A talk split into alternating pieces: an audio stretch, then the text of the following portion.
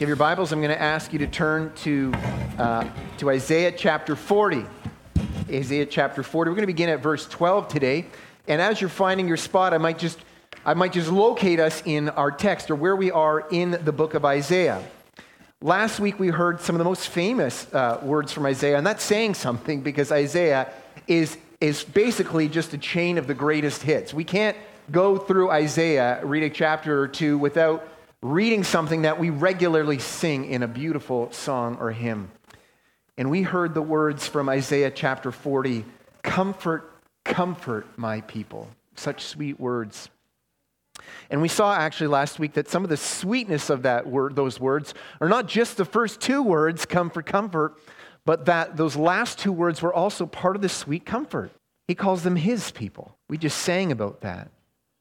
I am his, and he is mine, that they belong to the Lord. This is supposed to be a comfort to them. Now, why was it that the people of Israel needed to be needed to receive these words of comfort? Well, we saw last week that this, these are actually words spoken to them that were actually supposed to follow them into exile. They're going to go into exile and they're going to need these words of comfort. And they're and they're told to remember these words of comfort are going to endure forever. They are in fact going to last longer than your exile. And they needed to hear these things. They were going into exile. They're going into a land that hated them. Into a land ruled by a people who hated their god. A land that is filled with idols. A land that hated the lord their god. And in fact which hated them and so they needed to hear these words of comfort. And you remember that, that comfort we saw last week? Comfort needs content. It's not there, there, everything's going to be okay. Why should, why is everything going to be okay? And what does it mean that everything's going to be okay? And they were reminded in that comfort, the content of that comfort was that they had a good shepherd who was fierce, all powerful, who will judge the living and the dead who reigns over all things, and he will give people their just deserts. He will give them the justice that they deserve. They have a fierce shepherd, but also, what, other, what else characterized this shepherd of theirs? He was a tender shepherd. He's a tender shepherd to his sheep, a tender shepherd. And so he continues actually this is a continuation of this comfort. You might even say that this is God calling, calling a public assembly, almost like a, a, legal assembly. It, it has a couple of places in 40, verse 1, and, and in verse 21. It has this feeling of some sort of a legal court case or some international tribunal where the nations are called together and evidence is brought forward, and we're just going to give evidence of these things. And God is giving evidence and for, for Israel's ability to have confidence in Him. And, dear friends, my confidence is that we all need such a, uh, a reminder as well. Regularly, every week we get together, you are told some very amazing comforts and promises of God. You are told to hope in Him and to trust in Him. And this passage and many others in Scripture remind us that the faith that we are to have in God is not blind faith. It is a faith that he is jealous to give reasons for. He is eager to give public evidence for. And so we're going to be looking at a display of God's attributes. But let's not let's make no mistake, the reason God here is displaying his attributes is not just so that he can flex. He is specifically doing this so that his people who he tells to be comforted and to trust in him that they can see that it is wise and good and reasonable to trust in the Lord God of Israel. All right, our first point is this wait for the Lord because he is strong, wise, and sovereign. Let's read Isaiah 40, verse 12, where we left off. We're going to read 12 to the end of the chapter. Isaiah 40, verse 12, and we'll read to the end of the chapter. Who has measured the waters in the hollow of his hand, and marked off the heavens with a span, and closed the dust of the earth within a measure, and weighed the balance, the mountains in scales, and the hills in a balance? Or who has measured the Spirit of the Lord, or what man shows him counsel? Whom did he consult and who made him understand? Who taught him the path of justice and taught him knowledge and showed him the way of understanding? Behold, the nations are like a drop from a bucket and are accounted as the dust on the scales. Behold, he takes up the coastlands like fine dust. Lebanon would not suffice for fuel, nor are its beasts enough for a burnt offering. All the nations are as nothing before him. They are accounted by him as less than nothing, an emptiness. To whom will you liken God? Or what likeness compare him with him? An idol. A craftsman casts it and a goldsmith overlays it with gold. He casts it for, uh, for its silver chain and casts for its silver chains. For he, he, he who is too impoverished for an offering chooses wood that will not rot. He seeks out a skillful craftsman to set up an idol that will not move. Do you not know? Do you not hear? Has it not been told you from the beginning? Have you not understand from the foundations of the earth? It is he who sits above the circle of the earth, and its inhabitants are like grasshoppers, who stretches out the heavens like a curtain and spreads them like a tent to dwell in, who brings princes to nothing and makes rulers of the earth as emptiness. Scarcely as are they planted, scarcely sown, scarcely has their stem taken root in the earth. And when he blows on them, and they wither, and the tempest carries them off like stubble. To whom will you compare me? That I should be like him, says the Holy One. Lift up your eyes on high and see who created these? He who brings out their hosts by number, calling them all by name, by the greatness of his might, and because he is strong in power, not one is missing. Why do you say, O Jacob? And speak, O Israel, my way is hidden from the Lord, and my right is disregarded by my God? Have you not known? Have you not heard? The Lord is the everlasting God, the creator of the ends of the earth. He doesn't faint or grow weary. His understanding is unsearchable. He gives power to the faint. And to him who has no might, he increases strength. Even youths shall faint and be weary, and young men shall fall exhausted. But they who wait for the Lord shall renew their strength. They shall mount up with wings like eagles. They shall run and not be weary. They shall walk and not faint. Thus far, God's word. Wait for the Lord because he is strong, wise, and sovereign. I want you to see in the first three verses here 12, 13 to 14. Can you see this in, these, these, these incredibly vast things? Incredibly vast things, and he has intricate knowledge of them. You see these things? He's describing the universe. Who else has measured the waters? He's talking about the oceans and the lakes He's talking about the seas and the rivers and the ponds. Who else has measured them in the hollow of his hand? He's talking about measuring the dust of the earth and the mountains and the hills. These are incredibly vast things. Many of you have traveled pretty far. You have not seen, there's not one of us who's been to every single mountain. You couldn't list all the mountains or all the hills or all the valleys. You have seen a lot of dust. Depending on how well you keep your house, You've seen a lot of dust. You've not seen all the dust. You've maybe seen the oceans. You've not seen all the ocean.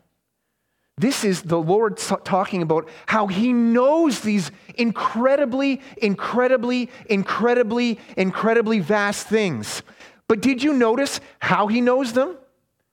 How is He measuring these things? How would you measure an ocean?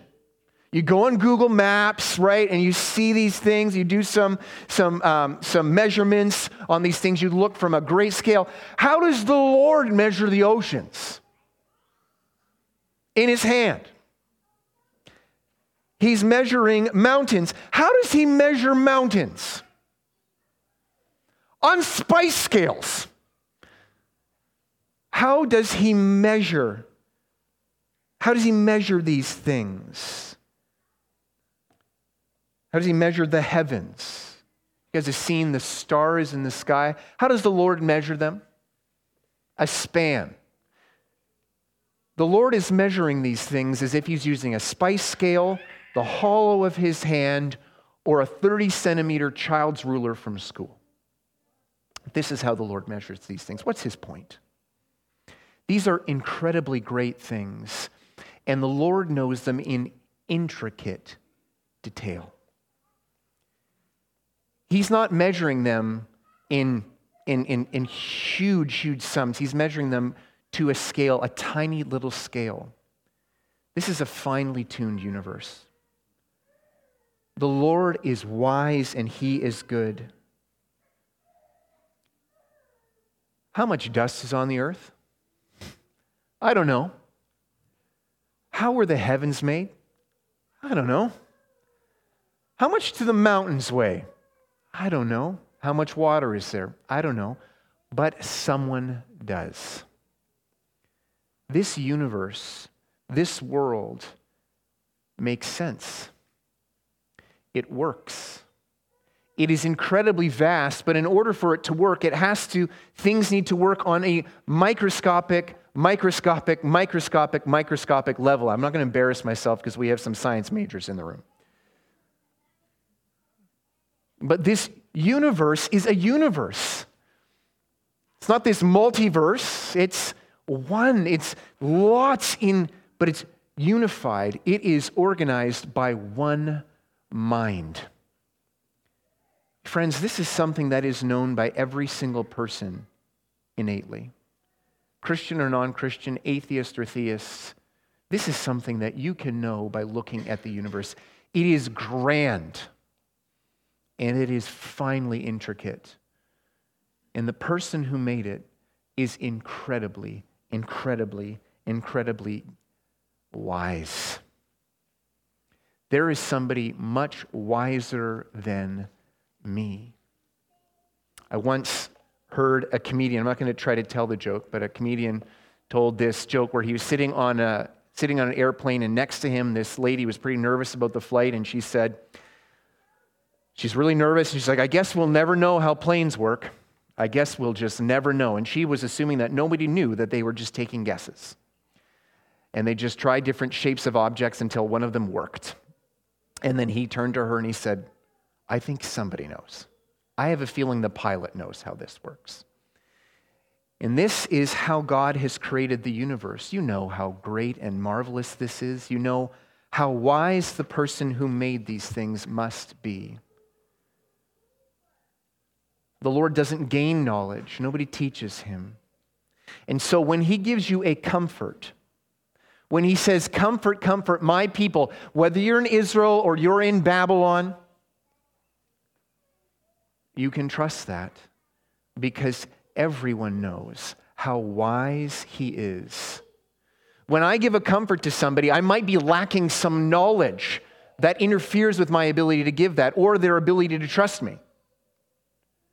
That is not the case with God. He knows all things. And not just a vast knowledge, but a tiny, careful, detailed knowledge of all things. He doesn't just know the end from the beginning, he doesn't just know how things are going to end. He knows everything in between because he was the one who finely tuned everything, and he's the one who organizes everything and sustains it. Oh, but humans must get in the way of this. He hasn't mentioned humans yet. He's just talking about dust and, and mountains and oceans. Surely humans, humans must interfere with his plan, Israelites must be thinking. No, not in 15 to 17 and not. He's going to talk about humans, how humans don't interfere with his knowledge or his sovereignty. They're part of creation. How, what is the illustration God uses to talk about how humans might interfere with his plans and knowledge? He's got some scales. He blows, the, he blows the dust off the scales, and humanity is kind of like the dust on the scales. He's not worried about them wrecking his plan. They cannot change him, they are like dust on the scales. The nations are like a drop from a bucket. Verse 16 and 17. Verse, verse 16 is an interesting one. Lebanon would not suffice for fuel, nor its beasts enough for a burnt offering. Humans cannot control history, they cannot manipulate God. He's saying, Take the whole land of Lebanon, known for trees. He's saying, if they took every single tree down and built a fire for an offering, for a, a sacrifice, and then they took every single animal that was on the land and they offered all those things, they're still not going to be able to manipulate me or control me or force God to do something. The Israelites are going to be seeing a lot of sacrifices in Babylon. And they might be tempted to think that these things are moving that God, that the God of Babylon, in order to change the universe or to change the world or to change history in some way that might interfere with God's ability to save his people. You can't put God in your debt. You can't change his mind. You can't change God's promises. Nobody else can change God's promises for you by offering a great sacrifice. There's nothing, nothing that can interfere with God's ability to save his people. Verses 18 to 20, he talks about the foolishness of idols. This is a repeated theme. The things that you end up trusting in, they need a lot of help from you. In fact, they're more needy than you. We got to pick wood, but we got to make sure it's wood that's not going to rot. We're worried about our God rotting well, we're going to stand up this God, but we need to make sure he's like, he's steady nor stable. We need to make sure the base is heavy enough. You're worried about your God toppling over. You're more stable than your God. Why would you lean on something that is not more stable than you? Then in verse, verse 21, verse 21, he talks about, about how God is over all of the universe. And, and then he even talks about, he talks about kings and princes and rulers. He asks, he asks his people to look up at the stars. Look up at these things. What do you see? Here's his point. He's comparing rulers with the stars in the sky. In the ancient world, and it's also very popular today, there's this sense in which the stars governed history, right? You have stars governing history. This is what the, the people would think. And so they need to sort of, they need to look at the stars and see what's going on so they can know their future. The stars don't govern history. In the same way, the people of Israel and still the people of God today might be tempted to look at the rulers and princes of the world and think that they are, in fact, in charge of history and in charge and sovereign over the world and what is happening perhaps able to stop God from keeping his promises.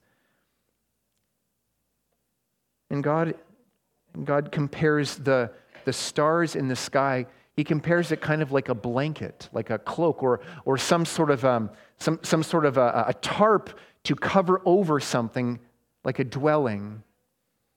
And he says, the, the people or the, the rulers of the world are just like that. They're not controlling history, they're not controlling the world. I put them there. I'm using them to make the world a more habitable place. Who sets up kings and princes? Governments, presidents, prime ministers? Count, Who, who sets them up? The Lord does. And He does this as tools to restrain evil. Even, even rulers who hate the Lord, He's using them simply as furniture in the house to make it more habitable they are not really in control. God is using them to govern the world. I love his illustration of the rarity of rulers. The rarity of rulers. You know, there's, there's not many of them. Verse 24 Scarcely are they planted, scarcely sown, scarcely has their stem taken root in the earth. When he blows on them and they wither, the tempest carries them off like stubble. We're tempted to look at the rulers of the world, maybe the, the, the, uh, the tycoons of, of industry or the economy, or maybe, maybe presidents or prime ministers or kings or dictators. And we're, we're tempted to think of them as incredibly strong, powerful things because they're so rare. And God's like, you got to look at them in the exact opposite way. They're like a type of seed, a type of plant that doesn't take root very well and can't survive many things. That's why there's so few of them. When I blow, they all fall away. Don't be afraid of powerful people. This is what God is saying.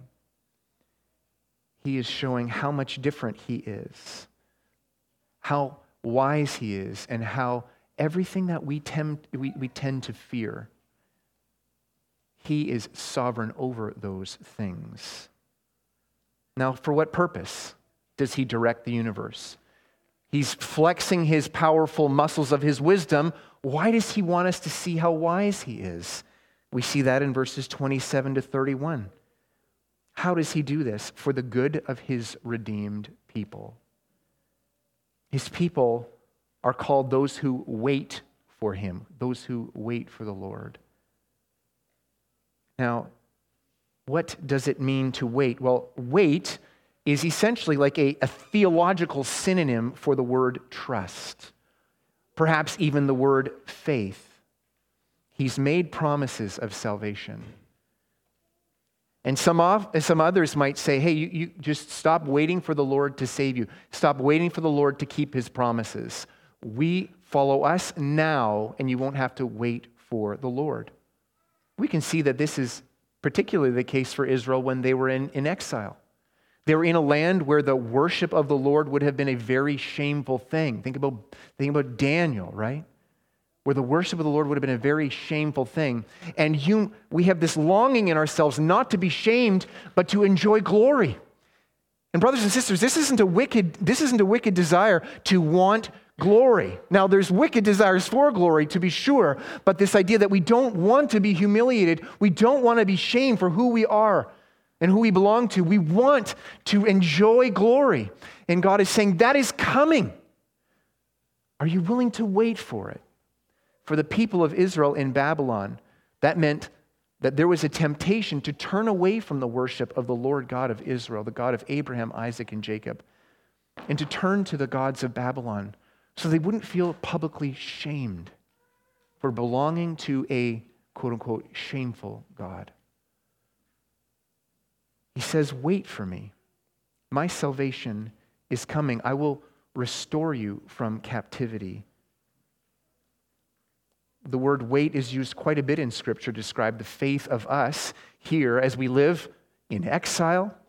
We're not in the new heavens and earth yet. So we wait in captivity. We often have to wait for that glory that is, that will be ours. In Galatians 5, it talks about waiting for the hope of righteousness, waiting for justice to be done until the Lord returns. We want to get vengeance, perhaps, on people who have harmed us. And so we might be tempted to sin in order to do that. And the Lord says, wait for that. You might be in a relationship that is quite painful for you, where the person is not quite loving you or giving you what you think would be good to have. Maybe even they're disobeying God in that. And you might be tempted to, to be very aggressive and say, No, I'm going to get what I need, rather than simply being patient and just waiting for the Lord. Even if I never get this from this person, I will still be okay because I can wait for the Lord who will renew me. In Revelation, this idea of waiting is compared to a bride waiting for her husband. When other men will come and say, No, no, you don't have to wait for him. Come, come to me. I'll take care of you now. I'll, I'll welcome you into my household now. I will give you what you need now. I will honor you now. In the book of Revelation, the Lord Jesus speaks to his bride, the church, and saying, Do not do that. Wait for me. Wait me. Did you notice he talks about running and walking? And running in Scripture is often compared to these difficult or, or extraordinary challenges of life. And God promises to give his people strength for those things. Walking is often in Scripture compared to the ordinary things of life, things that might become, might seem as boring, too ordinary to matter. Just the ordinary life of a, a son or a daughter of God. Taking up your responsibilities joyfully, even the ones that seem boring, and God will give you strength to do those things. Ultimately, what waiting for the Lord is, means to the people of God is that we do not try to attain our own salvation. We wait for God to save us. We might be tempted to justify ourselves or prove to God how worthy we are of salvation, how worthy we are of saving. And he says, That is foolish. I will save you. You cannot save yourself. I will send myself, I will send my son to save you. So we are told to wait for the Lord because he is sovereign and powerful over all things. Our second point is this we're going to look at the foolish alternative to waiting for the sovereign Lord. And here we're going to see a typical pattern of pagan mankind in the face of a, a moving history, history that looks like things are happening, it's moving toward a certain goal, and how, how, how pagan mankind typically responds to these things. Let's look at the first four, uh, first seven verses, sorry, of uh, chapter 41. Isaiah 41, verse 1 to 7. Listen to me in silence, O coastlands. Let the peoples renew their strength. Let them approach. Let them then uh, let them speak. Let us draw together near, or near, draw near for judgment. Who stirred up the one from the east? Whom victory meets at every step. He gives up nations before him so that he tramples kings underfoot. He makes them like dust with his sword. He uh, like driven stubble with his bow. He pursues them and passes on safely by paths his feet have not trod. Who has performed and done this, calling the generations from the beginning? I, the Lord, the first, and with the last I am He. The coastlands have seen and are afraid. The ends of the earth tremble. They have drawn near and come. Everyone helps his brother and says to his, bro- his neighbor and says to his brother, Be strong. The craftsman strengthens the, the goldsmith, and he who smooths with the hammer with uh, him who strikes the anvil, saying of the soldering, It is good. And they strengthen it with nails so that it cannot be moved. We'll stop there. Here we see kind of like this court case, right? Assembled together. We're going to talk about these things, this international tribunal, and God talks about how the nations typically respond to the movement of the world when major events start happening and they see it marching toward some sort of an end. In the example, the example that is given here is the Lord stirring up somebody from the east. This is stirring up an empire. An emperor is coming, and at every step, this guy just keeps conquering and conquering. It looks like he doesn't even have to try. And the nations who are in the face of that are, are thinking, he, he's never been able to be stopped. Babylon can't be stopped. Well, what's going to happen to us? And we see that the world is not static, it is not unchanging, and we're not controlling it. We see things happening. We see, we see wars and we see rumors of wars, and we th- see people, strong men, taking more and more power and more and more control. And, and we realize that it looks like there's some plans afoot. Empires rise and fall, nations, worldviews, cultures, and economy. And what is the typical response to this? Not to turn to the Lord, who is clearly Lord of history the one who made the heavens and the earth, the one who numbers all the stars and knows them by name, the, the one who measures the waters with tiny little instruments. Not to turn to him and say, You are sovereign over history. I'm going to trust in you. No, what do they do? They get together. Everyone helps his neighbor. They turn to their brother. We're going to make a God and we're going to figure this out. And they're helping with the soldering and they're bringing the gold and they're, and they're saying at the end of it, right? Saying of the soldering, it is good. When in Genesis did you hear those words spoken so clearly and so? Uh, this is the Lord saying this of His own creation. The end of every day, what does He say? It is good. And see, here we see the nations are sort of like acting like they are God and they create a God. And of course, they got to make sure they have strong nails so he doesn't fall down. But they strengthen themselves by this, this idea of strength in numbers because they're all saying it. There's some, you can imagine somebody tr- looking at an idol and looking at it sort of wobbly and it needs strong nails and he's maybe tempted not to trust in it. And we're like, no, it's good, it's good. And everybody's yelling, it's good, it's good. Everybody's trusting, it's good, it's good, it's good. And it's kind of like you're encouraged not to look at the truth of the matter because everybody else is saying, no, it's good, just trust us, it's good. And we see this in our day with, with worldviews as they rise and fall. They're these opposing views to who, who, God is and what is good and what is, what is bad. One of my, I think one of my, my favorite Disney stories is The Emperor's New Clothes where the emperor is fooled into thinking that he has these very good tailors who can make him a suit out of gold, pure gold, and it is the finest suit ever, but it is invisible.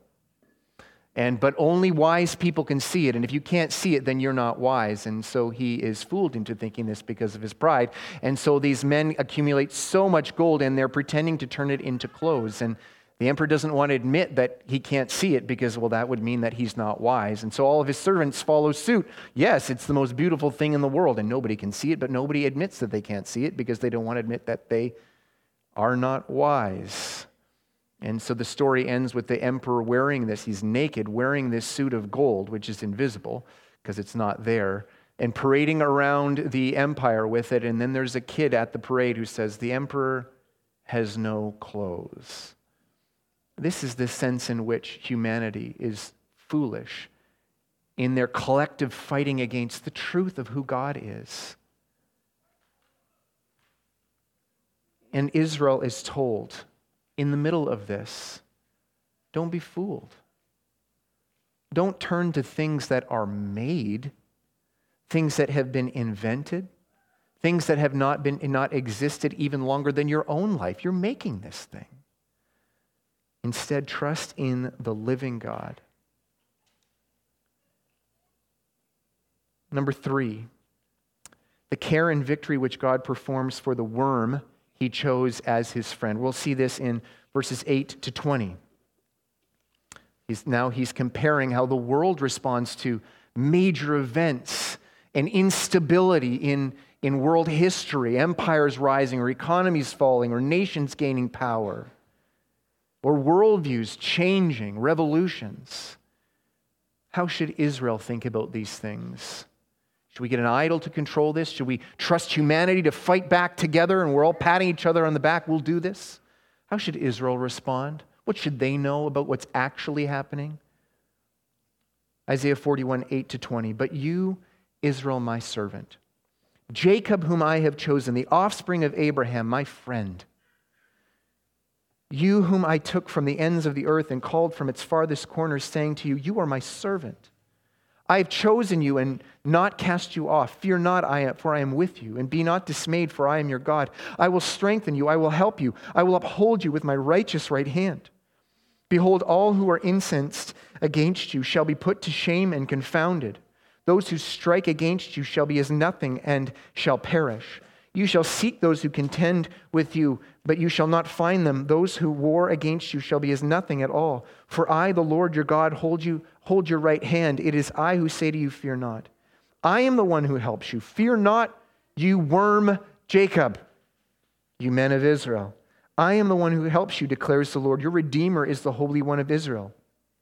Behold, I make of you a threshing sledge new, sharp, and having teeth. You shall thresh the mountains and crush them. You shall make the hills like chaff. You shall winnow them, and the wind shall carry them away, and the tempest shall scatter them. And you shall rejoice in the Lord. In the Holy One of Israel you shall glory. When the poor and needy shall seek water, and there's none, and their tongue is parched with them, I, the Lord, will answer them. I, the God of Israel, will not forsake them. I will open up rivers on the bare on the bare heights and fountains in the midst of the valleys. I will make the wilderness a pool of water and the dry land springs of water. I will put in the wilderness the cedar, the acacia, the myrtle, and the olive, and I will set in the desert the cypress, the plane, and the pine together, that they may see and know, may consider and understand together that the hand of the Lord has done it. The Holy One of Israel has created it. Thus far, God's word. How does God use that knowledge and power and sovereignty over all things. We already see that he uses it, he's using, he's going to strengthen his people, those who wait for him. But we get even finer detail of how he's going to do that. How does he use control, his knowledge and control of history? How he is moving things around. Oh, to care for Abraham's offspring. Who are Abraham's offspring? Well, we read in Galatians that Abraham ultimately only had one singular heir, and that was the Lord Jesus Christ. Now, who belongs to the heir? Who's united to him? Who's part of the body of that heir? The Lord Jesus Christ. Those who have faith in him, those who trust in the Messiah, are Abraham's heirs. And God says, I use my sovereignty over all things, which is unquestioned The God of the universe is clearly in control over all things. You can't deny this. And he's saying, I use this to care for my friend, Abraham, Abraham's offspring.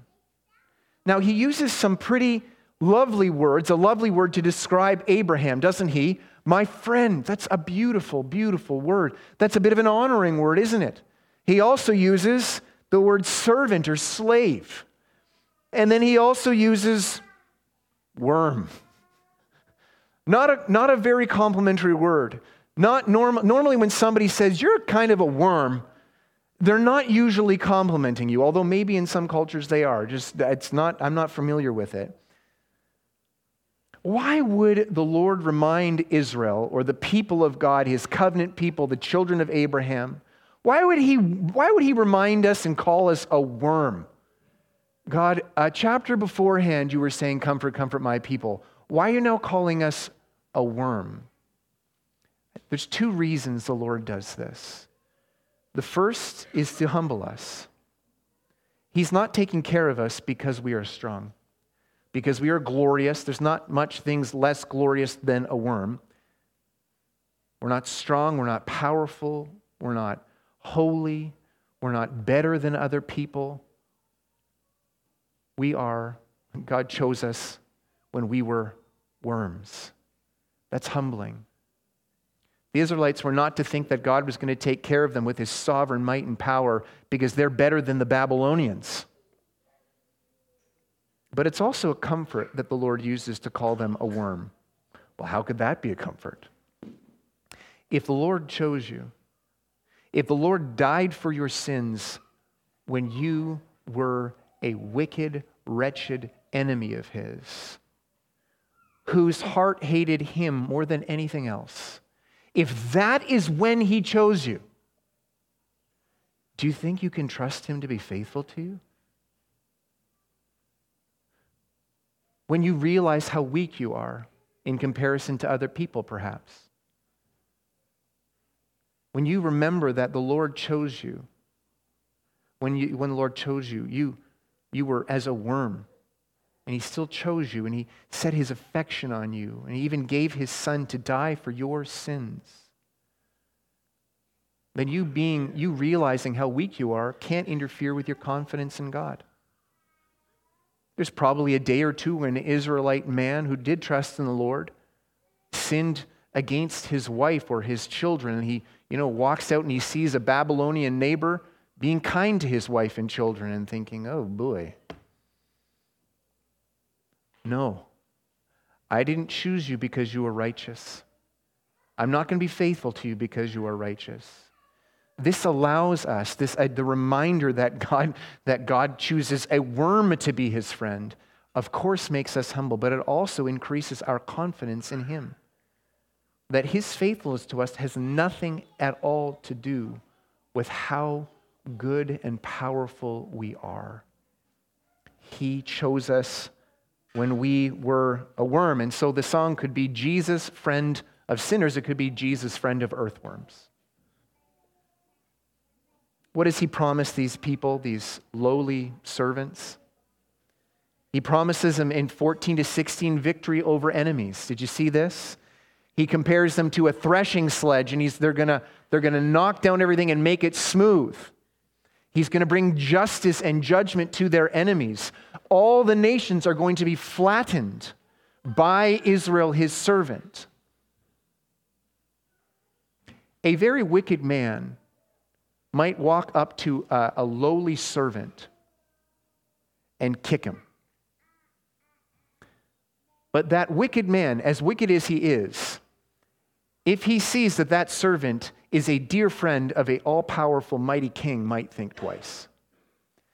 And this is what God is saying about Israel. You might be a worm, but you're my worm. You might be a servant, a lowly servant, but you're my friend. Even greater still, we see that Christ, he unites us to himself as his own body, the way a husband unites to a wife. You're not simply somebody I'm friends with. I and you are one flesh. And we see this when Paul was persecuting the church before he became a Christian. The Lord Jesus knocks him off his ride and he terrifies him by saying, Paul, Paul, or Saul, Saul, why do you persecute me? That is my church. That is my bride. I consider her own pain as mine. In fact, the Lord Jesus considered her sin as if it were his own. And so the Lord says, Don't worry about justice. It will be mine. I will repay. And so the Lord will one day punish those who are the enemies of God's church. And it says, it says Israel, his servant, is going to do this, but as we're going to see later on, the Lord is going to send a Messiah who can act on behalf of his whole people, and it counts as if they did that. And so it's not like the church now needs to go punish the enemies of God. No, no, we have a Messiah who will judge the living and the dead. And he is our head, and he does it instead of us, on behalf of us. But there's another way in which the, the church can participate in the conquering of the nations or people of the nations, and that is the proclaiming of the gospel. And every single time that the nation, every single time that the gospel is proclaimed to people who don't know him, and a person believes that person is won for the Lord, that person has surrendered has been conquered and been added to the people of God. He also talks about care in the desert in verse 17 to 20. And it seems like he's bringing up the whole Exodus wilderness theme again, where the Lord cared for them miraculously in the desert. As you look at this passage, 17 to 20, as you look at it, it seems like it has this double meaning. This care for the people as they're in the wilderness, that he will care for them while they're suffering. But he also seems to be talking about that there will be a day when there is no suffering. As he cared for Israel in the wilderness, miraculously, he cared for them water from a rock, manna from heaven, quail coming. The Lord providing for them miraculously when they had no land, where they were exiles. But then also a day, there will be a day when they're not in the wilderness anymore. The wilderness will disappear. And so there's that double meaning here. First of all, that the Lord will care for his church while we are waiting for him to return. In the midst of suffering, he will give us all that we need and he will use his sovereignty over nations and kings and economies and, and the weather in order to care for his dear church. But also, there is the promise that there will be a day in which there will be no suffering, where the entire desert will turn into a lush garden, where the entire world fulfills its purpose to bless the people whom God loves and you won't have to struggle with it. It'll just willingly give up. Yes, we love to serve the Lord's people and to provide for their needs. This is how the earth will respond one day. And Lord, uh, and, and people, when the Lord returns, this is exactly what he will do to restore the earth. The, the, the earth will one day treat us not as we deserve but as the Lord Jesus Christ, our head, deserves. It will serve him, and it will, he, the Lord will use the world to care for us perfectly. Lastly, we have our fourth point good news of Zion's sovereign God or abomination of idolatry. And we'll finish off the chapter here. Verse 21 to the end. Set forth your case, says the Lord. Bring your proofs, says the king of Jacob. Let them uh, let them bring them and tell us what is to happen. Tell us the former things, what they are, that we may consider them, that we may know their outcome, or declare to us the things to come. Tell us what is to come hereafter, that we may know that you are gods. Do good or do harm, that we may be dismayed and terrified. Behold, you are nothing, and your work is less than nothing. An abomination is he who chooses you. I stirred up one from the north, and he has come from the rising of the sun, and, and he shall call upon my name he shall trample on rulers as on mortar as the potter treads clay. Who declared it from the beginning that we might know, and beforehand that we might say he is right? There was none who declared it, none who proclaimed, none who heard your words. I was the first to say to Zion, Behold, here they are. And I give to Jerusalem a herald of good news, but when I look, there is none. Among these, there is no counselor who, when I ask, gives an answer. Behold, they are all a delusion. Their delusion. Their works are nothing. Their metal images are empty wind. Thus far, God's word. You see here, the Lord is essentially closing his case. He's closing his case to Israel and all the nations who are looking on. In hidden or buried in the middle of all this idol worship and the foolishness of idolatry, you see verse 27. You hear the gospel, good news, gospel. But it is buried in the midst of this case that the Lord has against the alternative, which the Lord calls the abomination of idolatry. He closes his case and he says, Who else can tell the end from the beginning? These people that you are trusting in, these worldviews, these, these people who will determine what is morally right and wrong, these religions or spiritualities, which of them, which of them told you what happened before it would happen? Which of them existed thousands of years beforehand? Which of them clearly created the universe? None of them. None of them was able to predict future, but I, the Lord God, was able to do that. I was the one, I alone am the one who gives the gospel. And here he says there's two things that all nations, all religions, all worldviews, apart from the Lord, two ways in which they differ from the gospel of the Lord Jesus, from Israel's God. First of all, they've never been able to prove that they're sovereign over history. They might, might have good ideas and say, God talked to me in a cave and we should do this, but they've never been able to prove that they're sovereign over history. They never been able to prove that. And the Lord God, over and over and over again, brings a prophecy, fulfills it, brings a prophecy, fulfills it, brings a prophecy, and fulfills it. So that's the first way. They've never been able to demonstrate that they are sovereign over history. Where were you yesterday? How come you didn't say these things were going to happen? This is what God is saying. And the second thing is they don't even attempt to bring good news or gospel. Good news or gospel means the announcement of news, your salvation as news. Something not that you have done or will do, not a philosophy, not a law, but something that God did instead of you. Dear friends, no other religion even claims to offer that. Not one single religion claims that God Himself saved you, that He chose people who are worms and saves them. He chose people that were wicked enemies and have no hope of doing anything but being wicked enemies and he saves them. No other religion claims that God kept the law instead of you. No other religion claims that God was damned instead of you. No other religion even claims to give good news. And this is why he calls idolatry or godlessness, he calls it worse than nothing. Because we are in a privileged position as humans to be able to look at human, to look at the universe, to look at creation, and know there is a God in a more privileged position than mountains and valleys and oceans and goats and worms. Which means that when we deny his existence and do not trust in him, it's worse than nothing. So, dear friends, do not be tempted by the idolatry that is around you.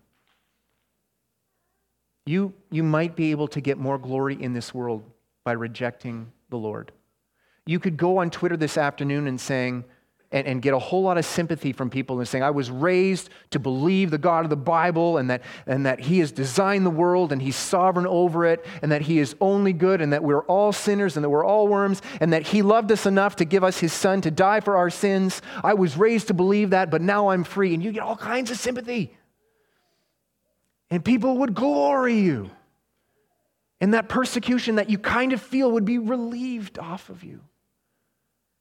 Oh, but how foolish you would be not to wait for the Lord. Because the future of a Christian is to enjoy not the glory that you deserve, but the glory that your head deserves. Because he already endured the shame that you deserve on the cross. How glorious would it be to live in the new heavens and earth with the glory that the Lord Jesus Christ deserves. Dear church, wait for him. Let's pray. Father in heaven, We, we rejoice that you are not, you don't just call us to blind faith, that you are eager to give our weak and frail souls evidence. You draw our eyes up to heavens and uh, the heavens and, and consider the one who made those things and, and realize that we can trust you. Lord, I pray that you would renew our strength. Not the strength we need to lift hard things or to run far distances, but the strength to wait for you and to look forward to your return, to trust in you and you alone. Lord, I pray that we would be willing to enjoy, endure suffering and shame while we wait for the glorious return of the Lord Jesus. Remind us of how sweet it will be. Remind us of how good your grace is. Remind us of how gracious you have been to us, that you chose us while we were enemies, and that you care for us, not as we deserve, but the way that the Lord Jesus does. Would I pray that you would help us to wait for his return? I pray this in Jesus' name. Amen.